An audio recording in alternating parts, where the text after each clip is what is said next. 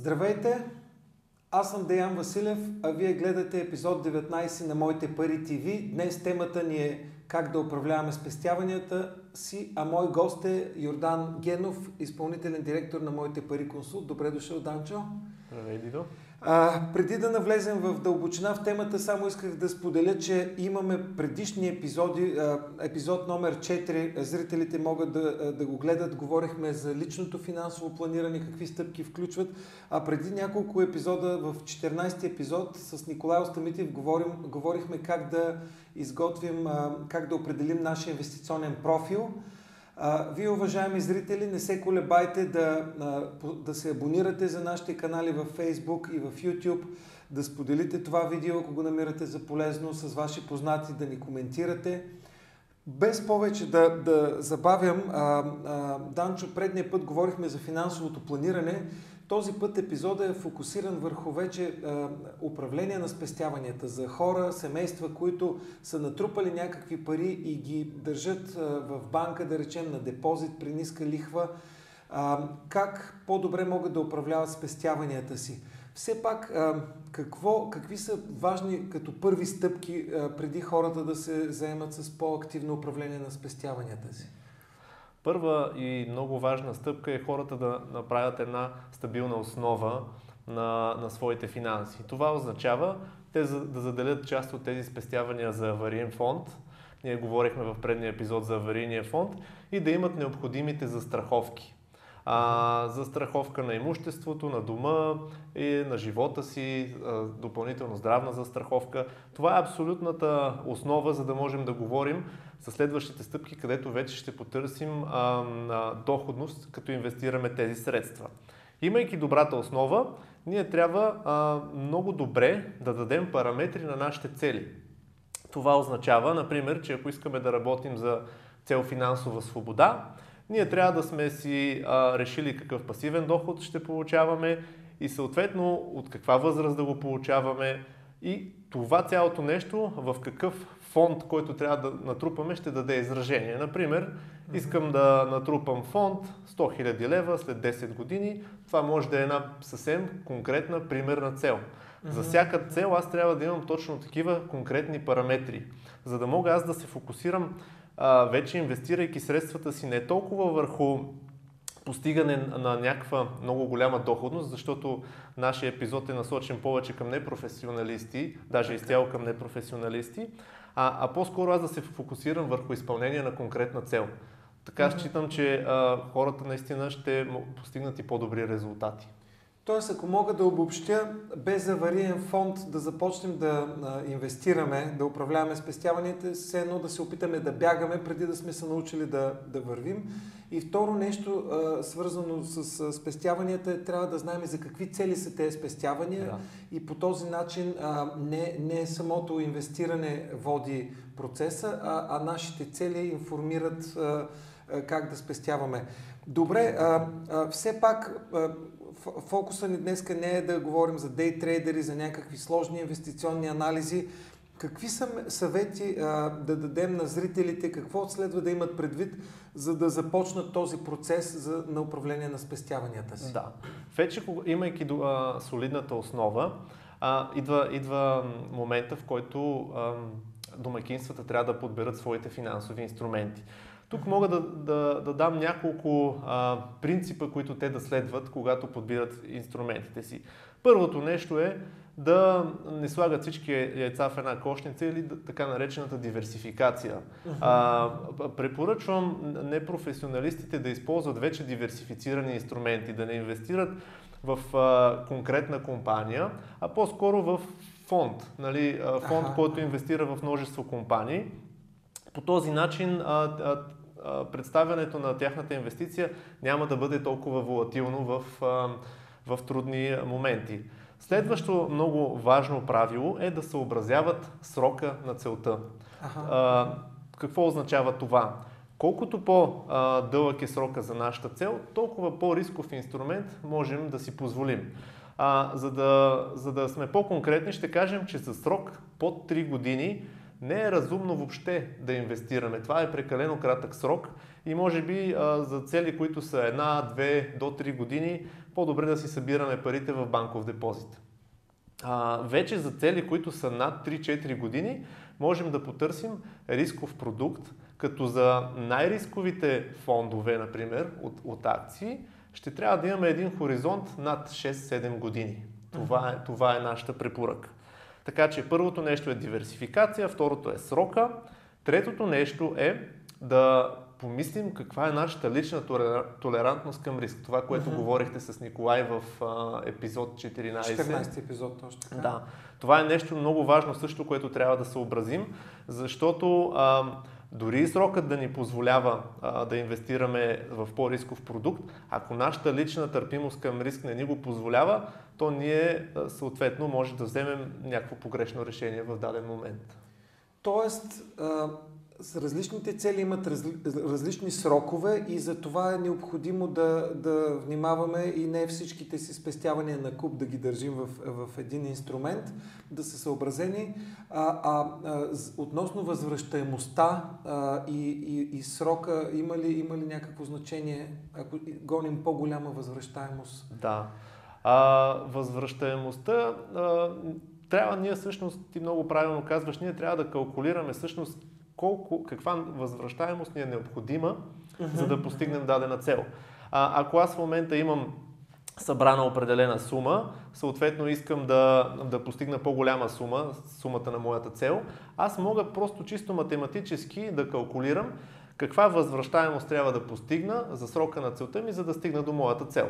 А, така че а, тази възвръщаемост, да речем, че а, ми показва, че ми е нужна 5 или 6% възвръщаемост, ми казва, че трябва да търси и такъв продукт, който потенциално ще даде а, такъв инструмент финансов, който потенциално ще ми даде такава възвръщаемост.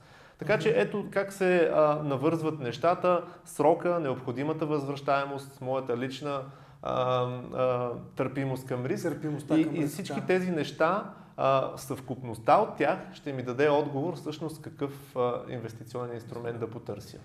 При по-малък срок на целта няма как да гоним възвръщаемост, т.е. държим ги на банков депозит, но е гарантирано, че сумата, която искаме да спестим, ще, ще имаме. Или вече сме спестили, за по-дългия срок може да има флуктуация инструмента, но ако спестяваме за пенсия, да речем 20 години, да. ние сме длъжни да търсим малко по-висока възвръщаемост, спомена 5-6%. Да. Възвръщаемости над 10% възможни ли са? Как, как подхождаме към клиенти, които искат, примерно, намерете ми инструмент, който да ми носи 20% гарантирана доходност годишно. Има, има ли такъв филм? 20% гарантирана доходност със сигурност няма. А, дори ако, ако срещнем такъв инструмент, който ни се комуникира като 20% гарантирана доходност, това трябва да ни е някаква червена лампичка, че uh-huh, uh-huh. може би има нещо, което не ни се съобщава а, в неговата цялост. Така че не може да имаме гарантирана доходност от 20%. Гарантирана е доходността в депозитите и всички знаем каква е тя. Тя е под 1%, даже под половин процент. Под половин процент. Да. Така че а, може да постижима е доходност, например 10%, но, но тя е постижима, да кажем, в рамките на една, две, три години. Ако говорим за а, дълъг период, то а, може би а, някаква, някаква доходност от 5-6% е нещо по-реалистично, ако говорим за периоди от 10-20 години.